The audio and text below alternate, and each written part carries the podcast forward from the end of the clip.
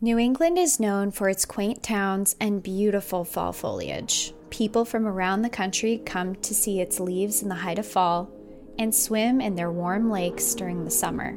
For someone not from New England, you might not be able to distinguish the difference between Massachusetts, New Hampshire, or Maine. Maybe New England to you is just Boston.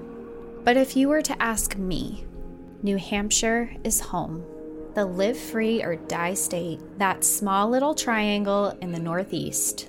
The springs here are wet and rainy, and then the summer comes and the entire state flourishes with flowers and bright green leaves, singing birds, and rushing waterfalls. Fall arrives, and some of the most beautiful foliage you've ever seen resides here. And then winter hits. The leaves have all fallen, and the state is blanketed in snow. Holiday lights fill up small towns. Everyone is bundled up in cozy jackets and carrying warm drinks. It's a cozy and quiet part of the year. While many towns go into hibernation, the ski towns of northern New Hampshire come alive. People drive for hours to get up north into the tall peaks of the White Mountains. It almost seems impossible that you can go from sea level to snow capped, beautiful mountains and granite notches in just a few hours. But here it is, right in New Hampshire. Here also lives the tallest peak on the eastern border, Mount Washington. During the winter, it attracts hikers, snowshoers, backcountry skiers, and ice climbers. And when you enter these slopes, you leave the quaint, cozy New England vibe that you've known and you head straight into the most dangerous wilderness in the east. With each step you take closer to the summit, you head closer and closer into the alpine zone. And it's here you have to be the most worried because not only are you heading above tree level, but you're heading straight into the worst weather conditions on the entire planet. And 167 people who headed into this zone didn't survive. Welcome to National Park After Dark.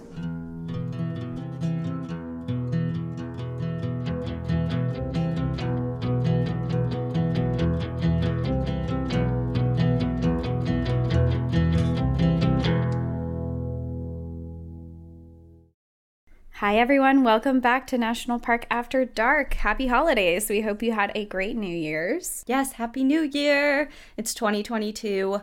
We had a great 2021 because of this podcast. Yeah, it really made a huge difference. And how far we've grown since, because we started our first episode ever aired on January 25th, I think 2021. So we're mm-hmm. almost a full year into this, which is crazy. Yeah, it's been a wild ride and we wanted to say thank you so much. We have a lot of things planned for 2022 for the show, and we hope that everyone is as excited as we are to continue growing with the show and exploring more stories. Yeah, you know, we've really just been reflecting on our journey this past year with the podcast and the directions it's taken. And it's just so exciting to be here and to be a year later and to have all your support. So we just wanted to say a big, big thank you. We wouldn't have made it this far or made this many episodes without all of your support and love with this. So thank you very much. Yes. And Cassie is taking us somewhere very near and dear to both of our hearts for this episode, and that's New Hampshire.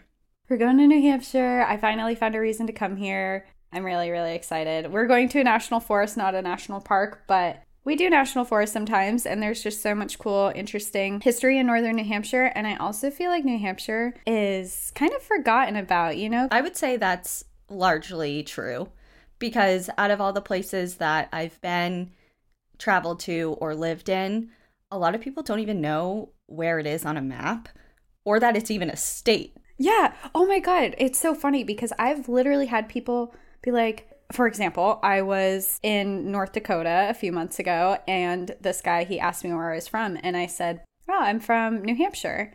He's like, Oh, yeah, that's somewhere down south, right? So wrong. no. And another time I had someone ask me where I was from, and I'm like, I'm, I'm from New Hampshire. They go, oh, cool. What state is that in? I've had that type of conversation so many times that if someone doesn't know where it is or whatever, and I just get the vibe from the person, I'll be like, I'm from Boston. I was just going to say, do you say you're from Boston? Because it's so much easier. Everyone knows where Boston is. But I feel like New Hampshire is very largely forgotten about, and it's a really cool little corner of the country. So I think it's a fun idea to go there, and it's home. Right. And I'm glad because I've been feeling a little homesick lately. So I am ready to be there mentally tonight. I have too, actually. I mean, I know I'm just in Vermont, but I've been missing the White Mountains a lot recently. I haven't hiked there that much this year, which is a big contrast to last year. I was up in the White Mountains almost every week. I'm excited to go back there. I found some interesting stories. I found a lot of interesting facts about northern New Hampshire that I'm excited to talk about too. Yes. So, really quick, I guess, before we get going, Cassie and I were talking about this the other day. In regards to our last episode, which took place on Molokai, we had a discussion about the native Hawaiian language and why it was banned, and kind of just asking for details from listeners if they had any inside information. And we had a listener that goes by AJ from Patreon who messaged us, and they gave us the lowdown. So essentially, I'm not going to read their whole message because it was quite long, even though we really appreciated that. But essentially, they lived in Hawaii for 17 years, I believe, and they told us a lot about how the language was banned and how they enforced it was if they caught you, the government caught you either speaking it or even dancing hula or doing traditional native activities, then you would have a huge fine, like up to $10,000 type of fine. And you couldn't be speaking it or writing it or doing anything like that. Also, in the episode, I had asked if the language had been lost because of this, and they cleared that up a little bit that people were secretly still speaking the language and now today it's being brought back in studies around the island to try and bring the whole language back so it's not a completely dead language. It's something that is still spoken and people are still trying to learn and keep the language alive, which I thought was really cool because this kind of information, we can Google things all day. But when we hear from our listeners firsthand experience, that's the kind of stuff we like to hear about. So if you know stuff about a place that we're talking about because you live there or you have family from there or whatever, always let us know. We love we always love to learn about it. Yeah. The doctor I work with, I spoke with her about it a little bit at work after the episode aired. She speaks Hawaiian so brilliantly and she's from the island and has family that lives on the island. I just assumed that she had been born and raised knowing it. And so I asked her about it and she said, "No, I actually had the chance to when I was in school to either take Japanese Spanish or Hawaiian, and I chose Japanese. And she's like, which is in hindsight, I don't know why I did that. And now I don't even really know much, but she learned the language later on in life. I just thought that was cool too. And she kind of corrected me a little bit on some of the words I mispronounced. And like, Dr. Ono, I'm trying. but like, it's like I'm a first hand. so hard. yeah. But she was cool.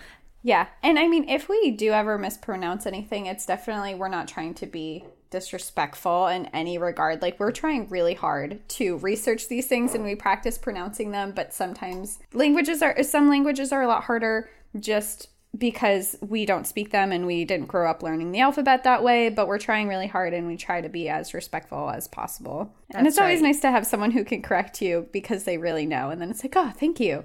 Like, I, I want to know how to say it. I'm really trying. Um, but it's always a learning curve. Right. And here's the beautiful thing about today we're from New Hampshire, okay? And we can speak how we want to speak and talk how we want to talk. And we're going to park the car in Harvard Yard and... and we're going to the mountains, and that's just how we speak in New Hampshire. So I'm ready. I know that's a little bit of a Boston thing, but we're from southern New Hampshire. The Boston accent and New England accent is kind of like that. Ours isn't so strong, but yeah. Anyway, we're Let's going go. home. We're going to New Hampshire. We're going to New England.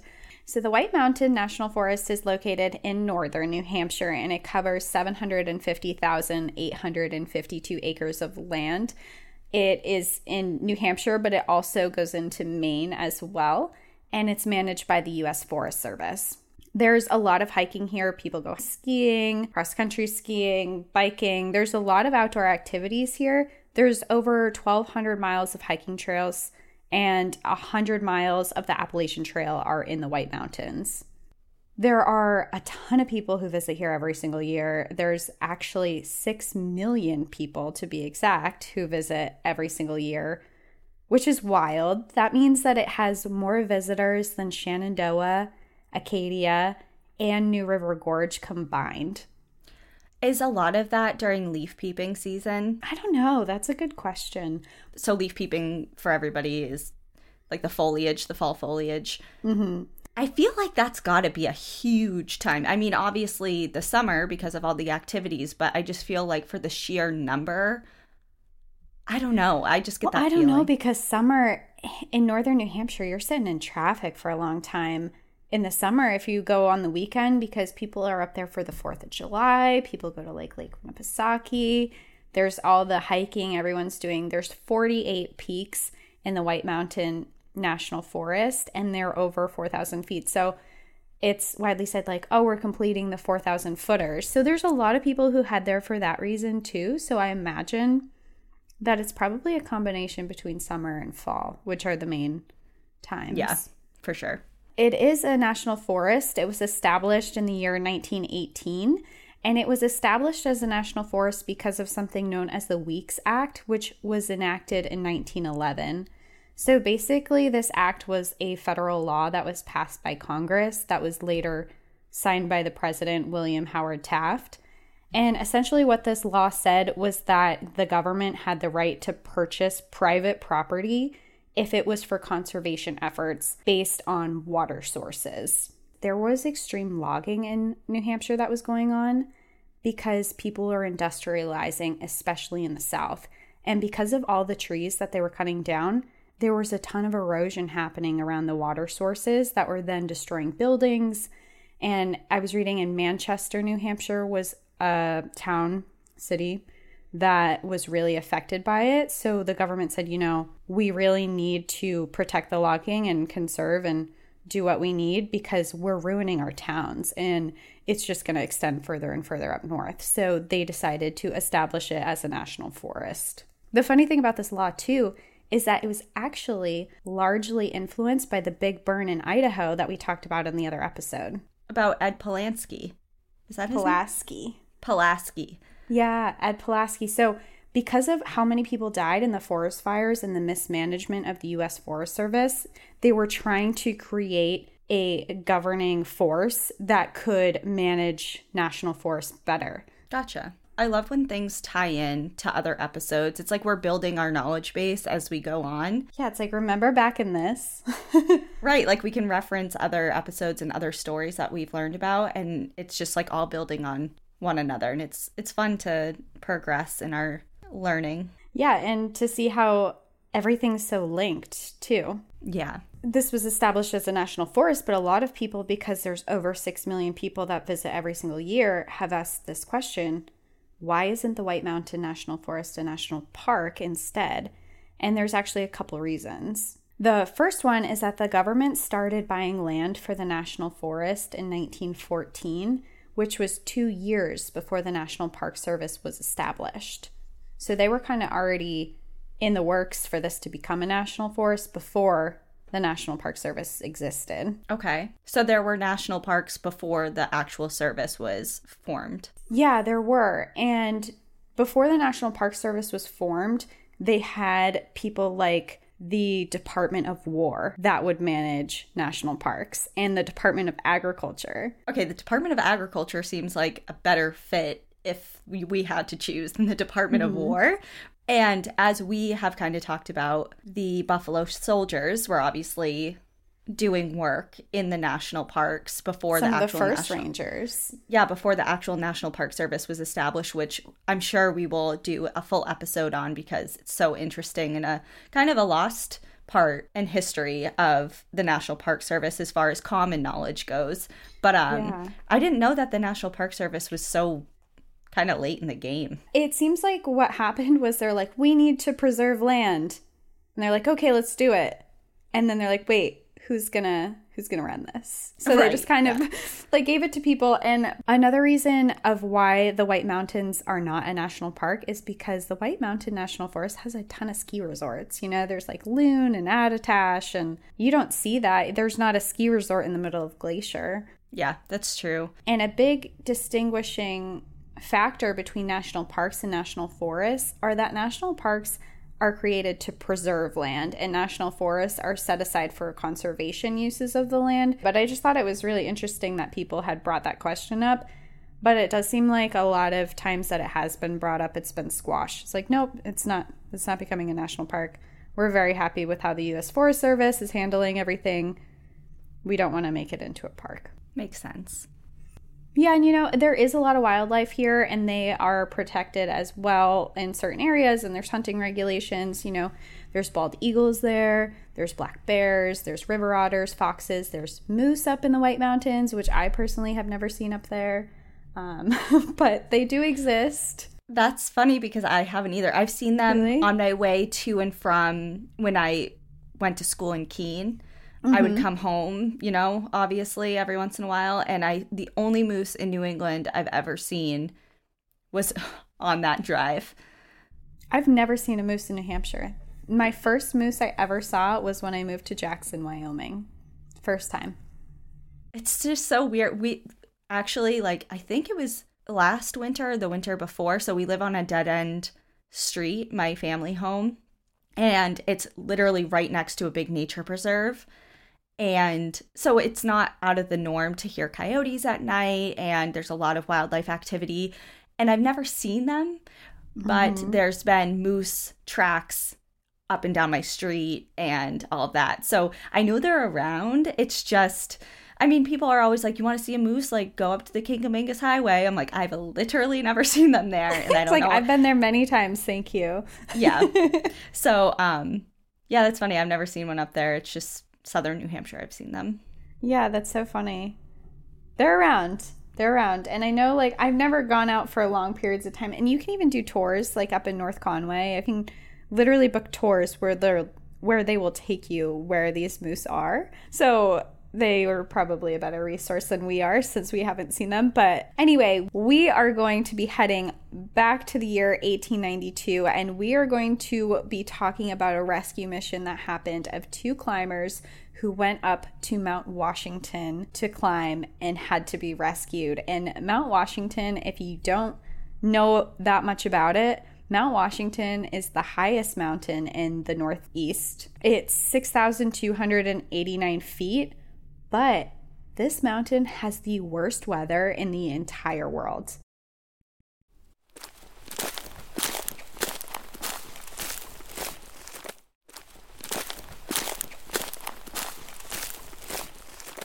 It's worse than Mount Everest. It's worse than Antarctica. It's worse than Russia, which is wild, right in New Hampshire. You would never think it looking no. at it. It doesn't look any different than the surrounding mountains. Like, yeah, it is the tallest, but there are other large peaks up there. Yeah, so the Mount Washington Observatory up there has actually been recording hourly weather since 1932, and it recorded the highest wind speeds that were ever recorded for a long time. It held the record for 62 years at 231 miles per hour, which was recorded on April 12, 1934. And not only is it extremely windy up here, it's also very, very cold. So it has recorded some of the lowest temperatures ever recorded at negative 47 degrees Fahrenheit, which is negative 43.9 degrees Celsius. And it's actually the second coldest place on the planet. Other than Antarctica? No, actually, the coldest place on the planet is in Canada. Oh, well, I'm actually not surprised. yeah. Before you go on, just one more thing about the wind. Do you know why it's so like what makes Mount Washington out of all the peaks in the 48? Yeah, so that's a really good question. And the reason why it's so windy in comparison to others is because one, it's taller than the other peaks in the White Mountain National Forest. But there are a thousand miles where it's uninterrupted wind, there's nothing blocking it. And also, what contributes to this too is that there's three wind currents that go across America, and all three of them intersect over the White Mountains. So, this just creates like this huge wind possibility that happens right on Mount Washington. It's like the perfect storm. It's just all the conditions are just just right to make it an extreme weather location. The Washington Observatory actually has a museum called the Extreme Weather Exhibit. Well, there we go. There it is. Mount Washington is one of the most dangerous mountains in the White Mountain Range. There have been 167 people who have lost their lives here, and on average, there's 25 search and rescue missions every single year. But that being said, here there's tons of hiking, there's lots of trails, there's ice climbing, there's rock climbing, there's backcountry skiing, backcountry snowboarding. It's a really dangerous area that is filled with adventure and attracts really adventurous people. And in January 1982, it attracted Hugh Herr and Jeff Batzer. They were from Lancaster, Pennsylvania, and they decided that they wanted to make the trip a few hours, go up there. They were ice climbers, they were rock climbers, and actually, Hugh Herr had been a climber his entire life. He had started as young as eight years old, and he was climbing things in the Canadian Rockies, you know, things that stood over 11,000 feet in elevation. At just the age of 17 years old, he had been acknowledged as one of the best climbers in the United States. So he was very experienced. He did a lot with such a short amount of time, only 17. Yeah. Wow. Okay. Yeah. He's dedicated. And Jeff, he was also a really good climber. He worked really hard to stay in shape. You know, he was working out every single day. And the two of them would practice climbing in Pennsylvania. They would find frozen walls and things like that down there. Nothing that compared to Mount Washington. So obviously, Mount Washington was a huge draw for them because it would be such a challenge. So they headed up in late January of 1982 and they were planning to rock climb here, but they also wanted to summit the mountain. They had plans to hike up Washington into the Huntington Ravine. And this is an area of Mount Washington that was formed many, many years ago, back when there was a glacier essentially there. And it was formed by glacial erosion and it was formed into this like amphitheater like valley and Mount Washington actually has four other areas like this, but Huntington Ravine is the steepest and it has the highest head wall to climb. All of the portions of this head wall require climbing gear and it's rated for experienced climbers only. Hugh and Jeff had planned out their climbing route before they left and they were planning to do Odell's Gully. And this is a really popular climbing route on the mountain but it's dangerous. There's multiple avalanche zones there, so depending on the conditions and the weather, it can be really dangerous to go up here. I have zero experience on Mount Washington in the winter. I just haven't yeah. crossed that bridge yet. Yeah, me either. I've I've actually hiked Mount Washington a few times, but not in the winter and Al likes to go there to snowboard and he goes up to Tuckerman's Ravine, which is also known for avalanches and several people have died up there from them. And he straight out has told me like you haven't taken avalanche courses, you can't come. I'm like, okay, that's fair. Well, good for him. Drawing a boundary. I mean, that's responsible. I think it's also his like alone time. He's like, you can't come, but it really is like you know, I yeah, I don't have avalanche training. I haven't been out there. Not at all. when they got to New Hampshire, it was early on a Friday evening, and they reached Pinkham Notch Visitor Center. And this was their stop before they would begin their adventure. It was where they would check in, let them know where they were going to go on the trail before they headed out. So they did that which is smart. Of course, check in, tell people where you are. And then they were heading to Harvard Cabin, which was a cabin at the base of Huntington Ravine. This is a backcountry shelter. It's only open during the winter time. It's open from December 1st to April 1st, and it's open for the public. Climbers, skiers, hikers can come there. And it's operated by the US Forest Service, so there is someone who is a caretaker that stays there to do minimal activities there because there isn't plumbing, there's not it's very off grid. There's a mm-hmm. stove there, there's some places to sleep, and then there's some campsites outside that you can stay at, but it's very, very off grid. It's very rustic. Yeah, rustic is a good word. so they so they get up there and they get there pretty late in the evening. They cook up some food, get their stuff together, talk about their plans for the morning. You know, they're really really stoked to be there and they go to bed It was the next morning. They got up early, and at 7 a.m., the cabin receives news of the conditions of that day. You know, they tell them the weather, avalanche possibilities, things like that, just to check in with people to be safe. And they got the report and they said, a storm is coming, a pretty big storm is coming later this afternoon. And they decided, okay, we got to get out here fast. Let's go. Let's hike up. We got a little bit and we'll climb up and get back down. So they moved as quickly as they could because they had plans to summit Mount Washington as well. And they moved up this ice wall so fast. They're really experienced. It took them 90 minutes to scale around a thousand feet of ice before they made it to the top. That is so insane. And it's crazy that you're talking about this right now because today I went on a first day hike, Mount Hood National Forest, and we went to this waterfall area and there was these huge sheets of ice hanging down and I was thinking about the movie The Alpinist and how he would obviously he was free soloing, so it's a little different, but still, it's sketchy, it's scary, it's totally a different medium for climbing than rock, which is already terrifying. so to know that they're scaling that in that little amount of time, it just shows the skill that they have. Yeah, and they're 17. They're 17 out here doing this. Yeah, that's that's nuts. Like I was not that cool.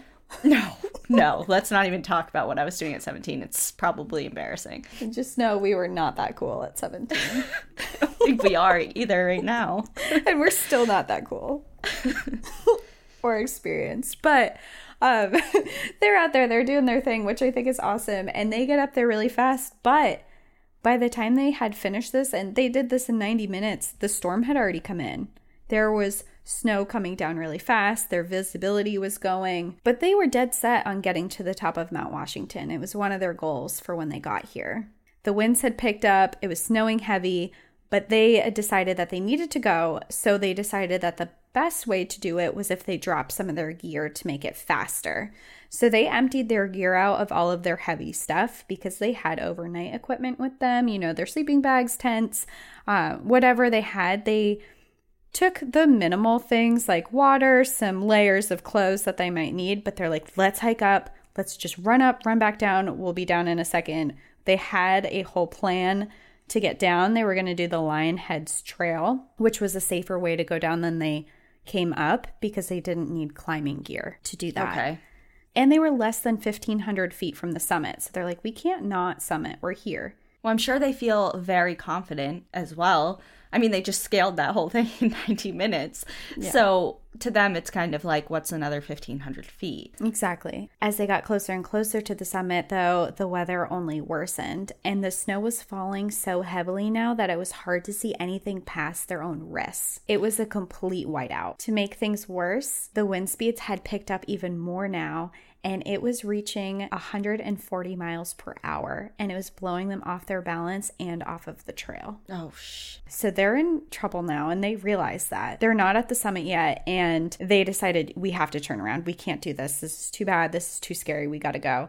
So as they're descending, they started periodically yelling to each other to make sure that they were still with each other because it was so bad. It was such a whiteout. They couldn't see each other. That is just crazy to think about and how quickly it turned and that's the weather up there on Mount Washington is it can like that. It's just mm-hmm. you know, it changes. And at one point they stopped and realized they couldn't find their previous footsteps. They realized that they were lost. And at this point they had left their compass with all their overnight gear and they didn't even know what direction they were facing because they couldn't see anything. Oh my god. And they're just so they're they're almost at the summit, right? So there's no trees, no nothing for shelter. It's just like open, relentless snow and wind and you're just in this complete whiteout. You have no idea which way's up or down or where you are. Yeah. Once you get past 4,400 feet, you're in the alpine zone. So brush gets a lot shorter. So there's no protection, there's nowhere to go. They're stuck up there. Now they're lost. And eventually, as they're stumbling around, and they're in snow, like they're in snow that at times reaches as deep as their chest, but was mostly somewhere around their hip area. But that's so much snow. Yeah, that's still intense to travel yeah. through. In Yeah. the best of conditions. Never mind this. yeah, and so they are walking, they're stumbling around, and they come across a stream. They're like, you know, this is going to lead downhill somewhere. This is going to lead us in the direction that we're trying to get to, and we can figure it out later when we're out of this weather. So they start to follow it. As they're following it, though, Hugh fell into the stream and he got soaked from his knees down. He climbed out as quickly as he could, but it was too late and he was drenched in water.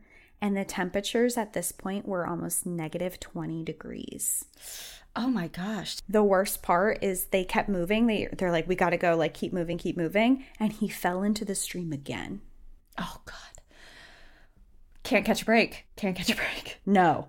No, and Jeff, he realizes how much trouble he's in if he's soaked. So he pulls out an extra layer that he has of wool pants to give to him. But it was too late. I mean, he had been soaked at this point and he, was starting to freeze. And now nighttime was falling. They were still lost. They hadn't managed to retrace their steps or find their gear that they had left behind. Their only option now was to build a snow cave, get inside for the night, and just huddle together and try to stay warm. And that's what they did. In a small hole, they sheltered in from the wind and they huddled together for the night. But Hugh's legs had already began to freeze.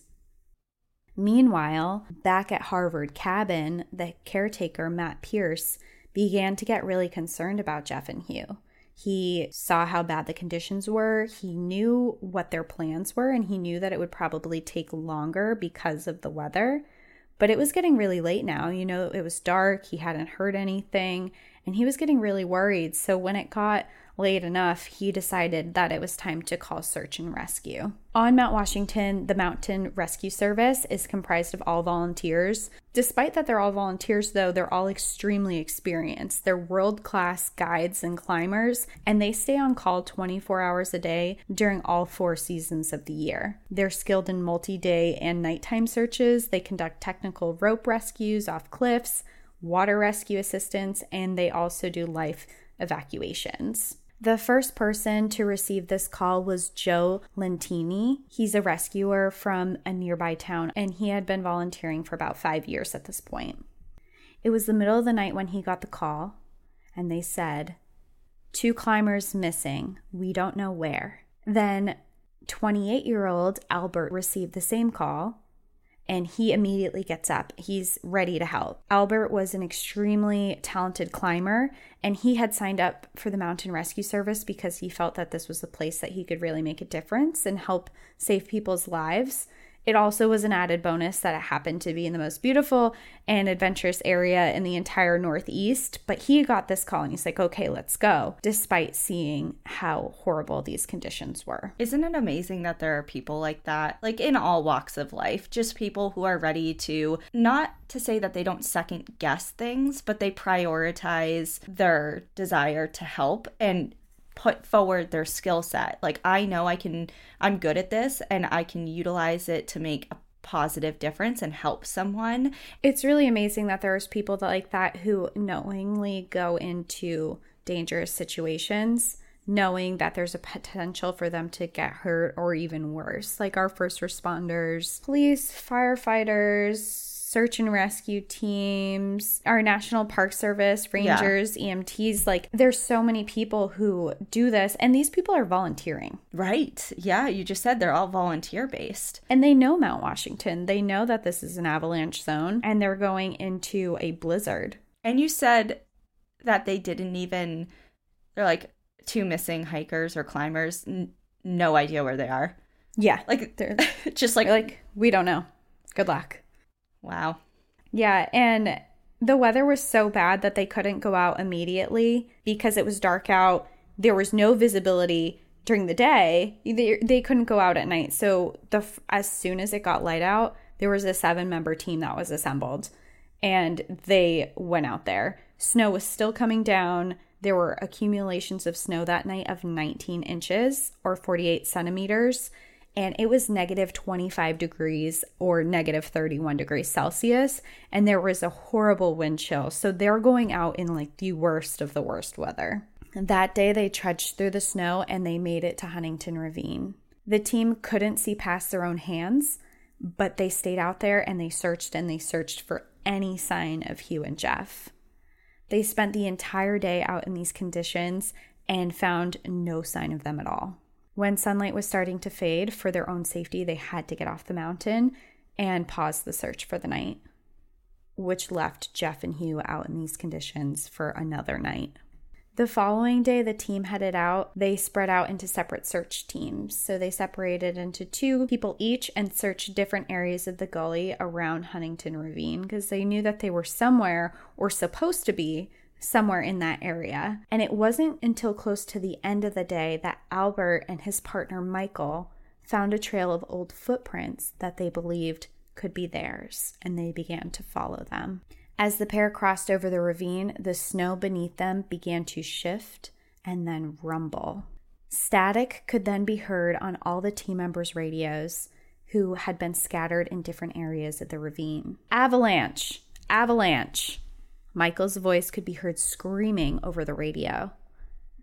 And in that instant, snow barreled down the mountain, engulfing both Michael and Albert and dragged them through a grove of trees, burying them deep in the snow. The other team members watched in shock and horror as they felt the ground beneath them shake.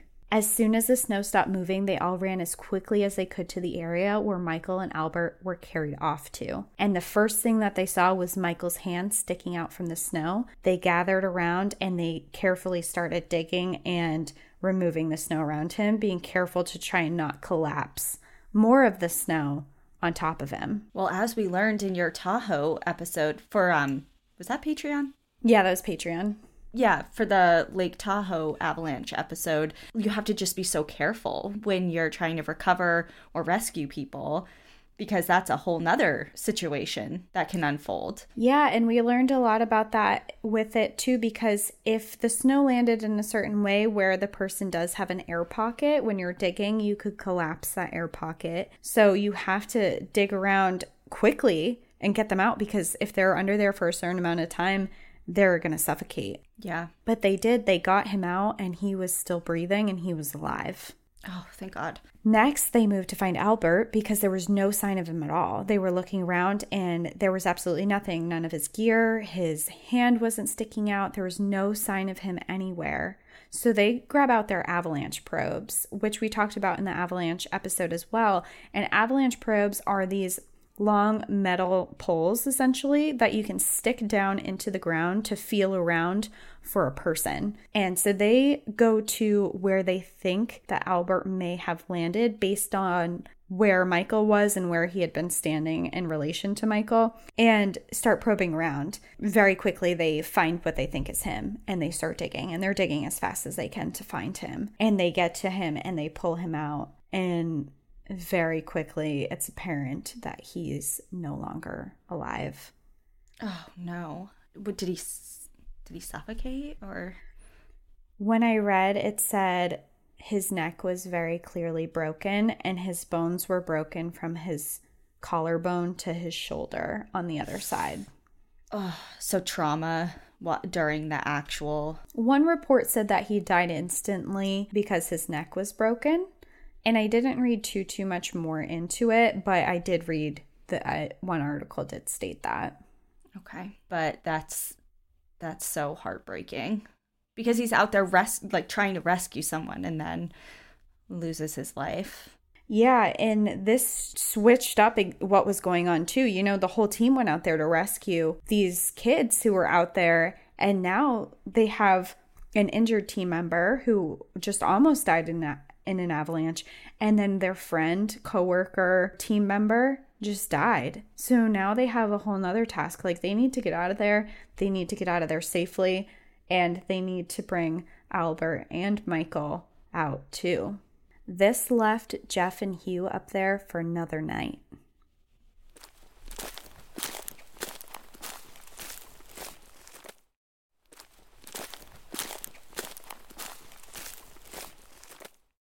The following day, Jeff and Hugh were taking shelter in their snow cave that they had built themselves. They were both hypothermic at this point and they were delirious. They had been hallucinating for days now. They had been hallucinating voices, sights. They didn't know how long they were out there. Were they out there for days, weeks, a few hours? They really had no idea. And they would hallucinate people's voices around them, but there was never anyone there. And their limbs were now frozen, especially Hughes, who had been submerged in the water a few days before. Both of them were in extreme pain and it was unbearable at this point. They had stayed they had stayed huddled close together to use their body heat to try and stay warm, but it wasn't enough. And at this point the two of them had decided to give up.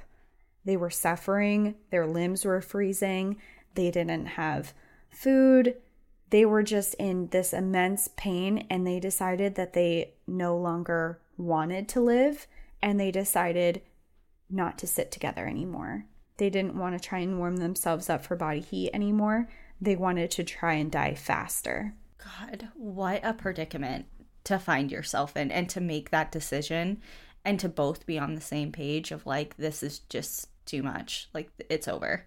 They're kids too. You know, they're essentially they're kids. Yeah. Suddenly, they heard the voice of a woman. At first, they chopped it up to being another one of their delusions and their hallucinations, but then it happened again, and the voice was closer. And then next, when they looked up, she was standing over them. It was Cam Bradshaw. She was a woman who worked at Pinkham Notch Visitor Center and had decided to head up the mountain to go snowshoeing that day. While hiking, she noticed some old footprints that led off the trail and she decided to follow them. And that was when she found Hugh and Jeff and she was concerned immediately about their condition. They were both on the brink of death, and she called in mountain rescue immediately. Misha Kirk was the first one to arrive, and right away she noticed the severity of their injuries. Jeff was badly frostbitten on his hands and one leg, but Hugh's legs were much, much worse. Both of his legs were frozen solid from the middle of his calf down.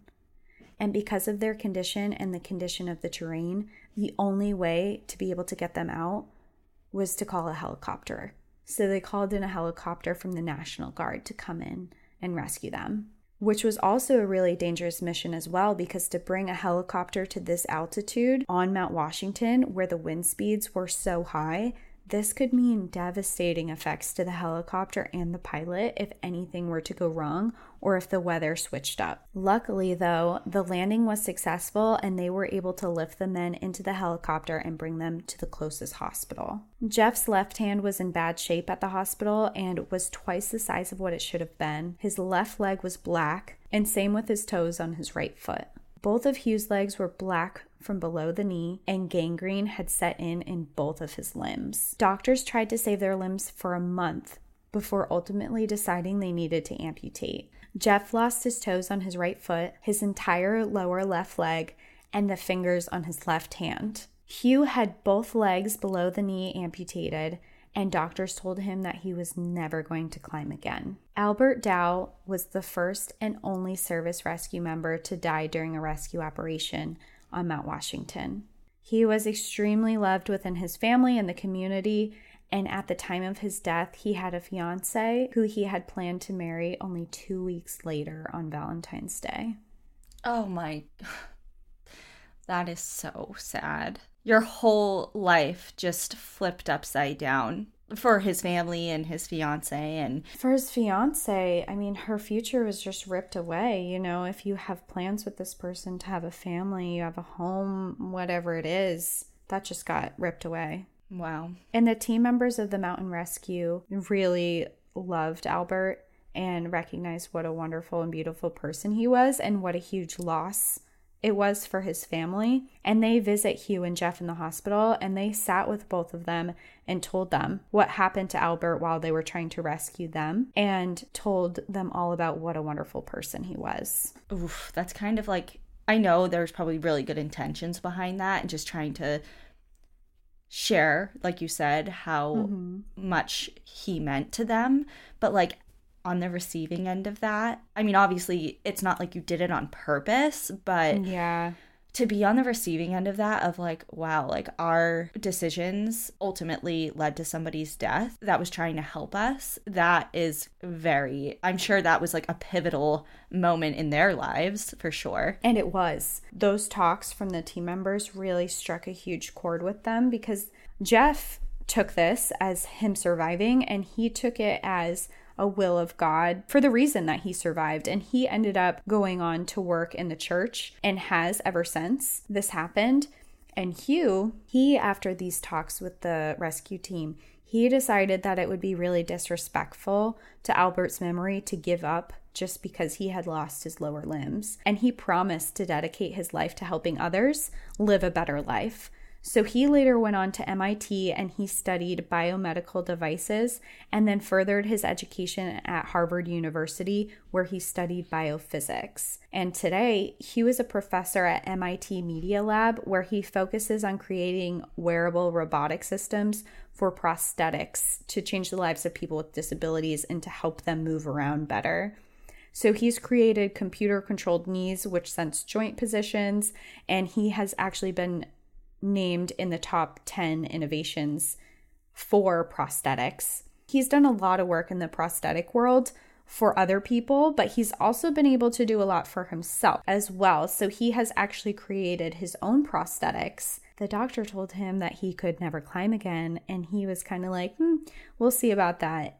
And he created his own prosthetics to climb again and he actually catered them to make him better at climbing because he realized he didn't have to put regular feet on them. He could do whatever he wanted, and he formatted these feet essentially on the prosthetics to help him climb better.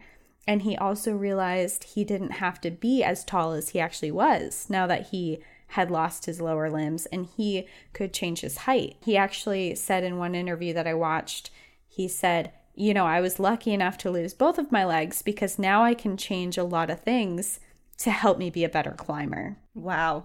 So he just total like epitome of turning a shit situation into one that's working to your benefit and creating positive changes for other people too. I mean, that's just like incredible that he used something that a lot of people would take as like the end of your life, like, or what you thought your life would be. Because at 17, you're already dedicated this amount of time to a skill, like climbing, and then you get this life altering injury. And medical professionals are telling you, you know, you're never going to do this again. It's kind of like a death mm-hmm. to what you thought your life would be. But he just seems to have like totally turned that around. It's a comeback story for sure. I really like this comeback story because he has taken this tragedy. He he hasn't let it stop him at all. You know, and I think that it's a really good viewpoint to be like, you know, you might you might be missing a limb or you might have something going on medically or physically or whatever it is and that doesn't have to stop you from doing the things that you love. You just do it differently you know, he said he's an even better climber than he used to be now, and he is missing the bottom half of both of his legs. Right. Having a disability doesn't mean that you can't do things better. I just I just love what he did with his life because I think it's a really good highlight of all you can do. Right. Well put. And then there has been a memorial put into place for Albert Dow the Weather Observatory dedicated an exhibit to Albert. The extreme weather exhibit inside the museum now has a plaque in remembrance of Albert and has been dedicated to him and all of the volunteer rescuers who help out on that mountain. Albert's death also initiated some major changes in the U.S. Forest Service management of the mountain rescue team. And prior to his death, if any rescuer was injured or they died or anything like that, it was not covered by workman's comp. So now it is. So now these volunteers who are risking their safety and their lives if they do get injured out there, they do get paid and they get their medical expenses covered, which I think is awesome. And they also made changes where they started getting better radio systems. They have trackers, beacons. They initiated flight search and rescue to help out with this to make it safer and better for the mountain rescue teams that are out there. So, with his death, there were a lot of innovations that happened to keep other people safe, and there has not been a death of a mountain rescue service member while on a rescue mission on the mountain since. Wow. So, again, some positive changes after a tragedy. That's insane. I've never heard of this story. And I mean, you said there was like 167 people who have died on Mount Washington. Yeah. I couldn't tell you one story. Isn't that wild? you know, I every single year I feel like I do see in the news someone dying in an avalanche during the winter because of backcountry skiing.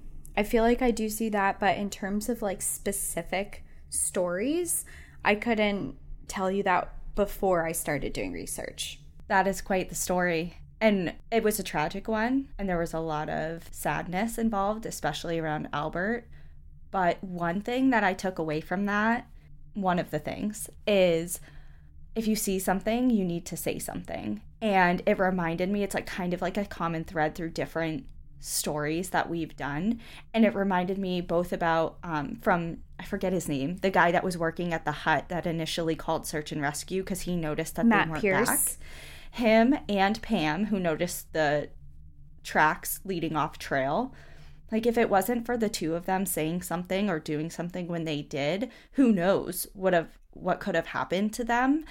It might have been too late, or they could have never been found. You know, for a quite a long time until you know, in those weather conditions, like like you said, they were already close to death. But like, you also kind of mentioned something like that in your episode that we did for our live show in Joshua Tree about you know someone saying at the trailhead they noticed that his car was still there and he had only said he was going to go out on a day hike. This is just some random person that had a chance encounter with this guy. And yeah. it's just like if you see something that just doesn't seem right, like that girl Pam, she was just snowshoeing, like having her own day. Yeah, she was out. And you know, I didn't I like she maybe she had heard of it and then she saw the footprints, but it's such a good point. Like it's better to say something just like if you see like strange footprints or if you see a car that's that you've noticed there for days, there's no harm in calling it in and being like, "Hey, I saw this," and then the appropriate people can investigate it and see if they and maybe it's nothing, maybe it's fine, maybe the person is totally fine. But if they're not, you could have just saved their life. Exactly. Yeah, that's like the one thing that really stuck out to me in this story, just because you never know, like, if your chance observation could make a big difference for somebody. Yeah. Yeah, abs- that's such a good point. And I know I said that there's a lot of death and tragedy on Mount Washington, which is so true. But if you haven't been there, I don't want to deter you um, because it is beautiful. And there are a couple different ways that you can go to the top of Mount Washington. You can hike up it, which is a very challenging hike. So I definitely recommend looking into it in weather conditions, no matter what time of year. But you can also drive up Mount Washington. It's a scary drive. It's a terrifying drive. and not in the winter. You can't do it in the winter, but it's it is kind of a scary drive. Um, it's really windy and it's really steep, and you're looking over edges and there's like a cliff. And when you go down the road, there's signs everywhere that tell you to stop every few minutes so your tires don't catch on fire. Um, but yeah, it's not the greatest, but you can get a little sticker that said this car. What is it? This car climbed. Mount Washington. Oh yeah, climbed, climbed. climbed Mount Washington. So you can do that. And then there's also there's a cog railway on Mount Washington that you can take up, which is actually fun fact, is the first cog railway in a mountain ever on the planet. What? Yeah, isn't that wild? It's the first one that has ever existed, and it's also one of the steepest ones that exists to this day. And I have to do a little bit more research on it, but the way that it's made, like the railroad itself, there's no other cog railway that's made the same way as them. Um, so it's it, there's a lot of history with the cog, but it's a really pretty way to go up, especially if you don't want to drive or if you don't want to hike. It's a cool way to go up, and I've done. I came down it one time, but it's beautiful. You have all the views. If you're going up, sit on the left. If you're going down, sit on the right. That's where all the pretty views are. Um. Pro tip: I have never yeah. done the cog on Mount Washington. I've just done it on the um, on Pikes Peak in Colorado. Mm. Cool. it's just a fun way of seeing it's just a different way of seeing things and you know the person that was um what are they called i want to say narrator Conductor? no the person that i don't know if it's like this on the one on mount washington but they were kind of just like doing a talk about the history of pikes peak and the cog There's like a little guide on there. Yeah, it's like a guy. There's a word for it, I know. But either way, it was fun because it's like you're getting information that maybe you wouldn't have if you were just driving up yourself. But yeah, I agree. It's a cool way to experience a mountain. Also, check the weather conditions if you want to do the COG because on Mount Washington, they do shut it down for weather, even in the summertime if the winds are too strong. I went down it one time and we get on, and the guy was like, he's like, oh, wind speeds are 72 miles per hour. We shut down the COG at 73 miles per hour, and the whole thing's shaking, and I'm just sitting on there, and I'm like on an on a cliff, and I'm like, ah, perfect. This is fine. Great, this is fine. What happens if you're mid cog? you just gotta hope for the best. There's no turning around or anything. No, that's why I'm like, oh shit. Well, all right. Have there? Okay, last question about the cog. Yeah. Have there been any deaths like because of that? That would be your question. Well, you said, you know, like you're on a cliff and the wind speeds and all that. Obviously, they have that regulation for a reason. I don't know if it's specifically because of wind, but there have been a couple of deaths on the Cog Railway. I'm not entirely shocked. I'm just intrigued.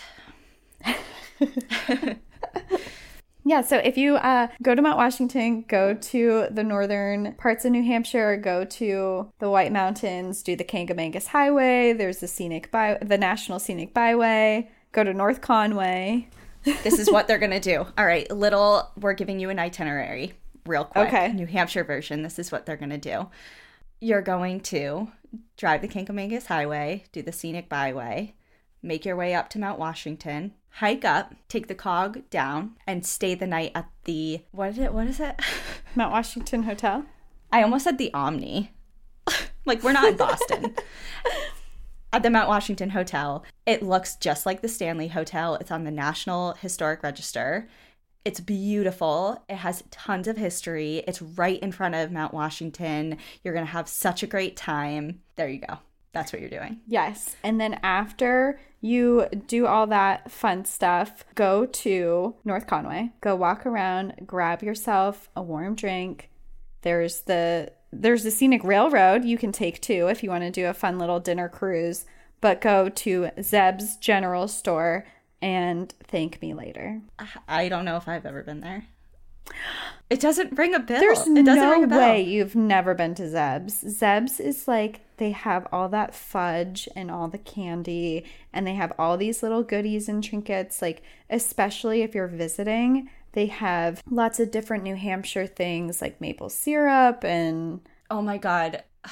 Also, it's a big yellow building. You just said maple syrup. I, I side note, I don't think I've been, but um, when I was just hiking today, where I was, there was tons of snow, like feet of snow.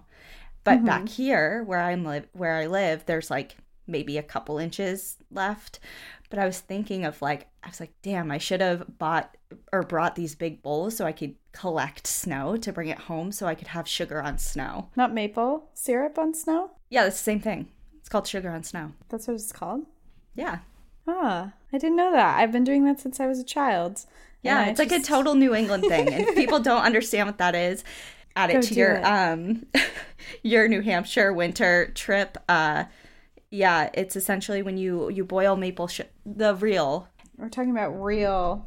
tapped from the trees maple syrup and you boil it to a certain temperature there's a lot of things it's it's like you have to learn from generations down but essentially you boil it in a special way and you pour it over snow that you collect from outside and it like hardens into this like um taffy like It's consistency like a hard candy, but not like too hard. yeah. And it's so good. And then you just eat it off the snow. People are like, okay, that's disgusting. but yeah, we used to have sugar on snow parties every year. My family did. And I don't know if this is tradition or if we just made it up because it's so, so random. But we would have sugar on snow. And then as like sides, we'd have um, strips of pickles, like pickle spears, plain, plain donuts, not like frosted or like glazed, literally just plain donuts, boiled eggs, and ham. Ew, that's disgusting. that is not a tradition. okay, I will say, not a ham person. We had donuts, pickles ham, so and good. pickles, and, and maple, syrup. It's like, yeah, it sounds no. absolutely appalling. Like saying it out loud, it was just a thing. Like I don't know what we did, but. Ew. Well, now that you all have our history of New Hampshire and the pickle tradition, um, pickle, pickle maple syrup tradition, we have shared a little bit of our home with you guys and a story here. Um, that's close to our hearts just because it took place in New Hampshire and affected people in New Hampshire. When looking into this, Albert Dow's family did ask for something from people to pay tribute to Albert, and that was if you are going to Mount Washington, whether you're hiking or driving, whatever you're climbing, whatever you're doing, to just be respectful and to think of Albert in what you're doing. Come prepared. Be respectful to the mountain. Be respectful to the mountain rescuers that are going to come out there if you don't go prepared. And that was just something that they asked for us all to do, which I think is very, very possible. So if you do go to Mount Washington, have a great time and be safe, be careful. Very reasonable ask. Well, thank you everyone for tuning in. We're happy to bring you to our home state. We'll see you guys next Monday, but in the meantime, enjoy the view. But watch your back. Bye. Bye. Everyone's gonna hate me now because of that tradition. I swear it's good. okay, let's. Okay, I'm ending this recording.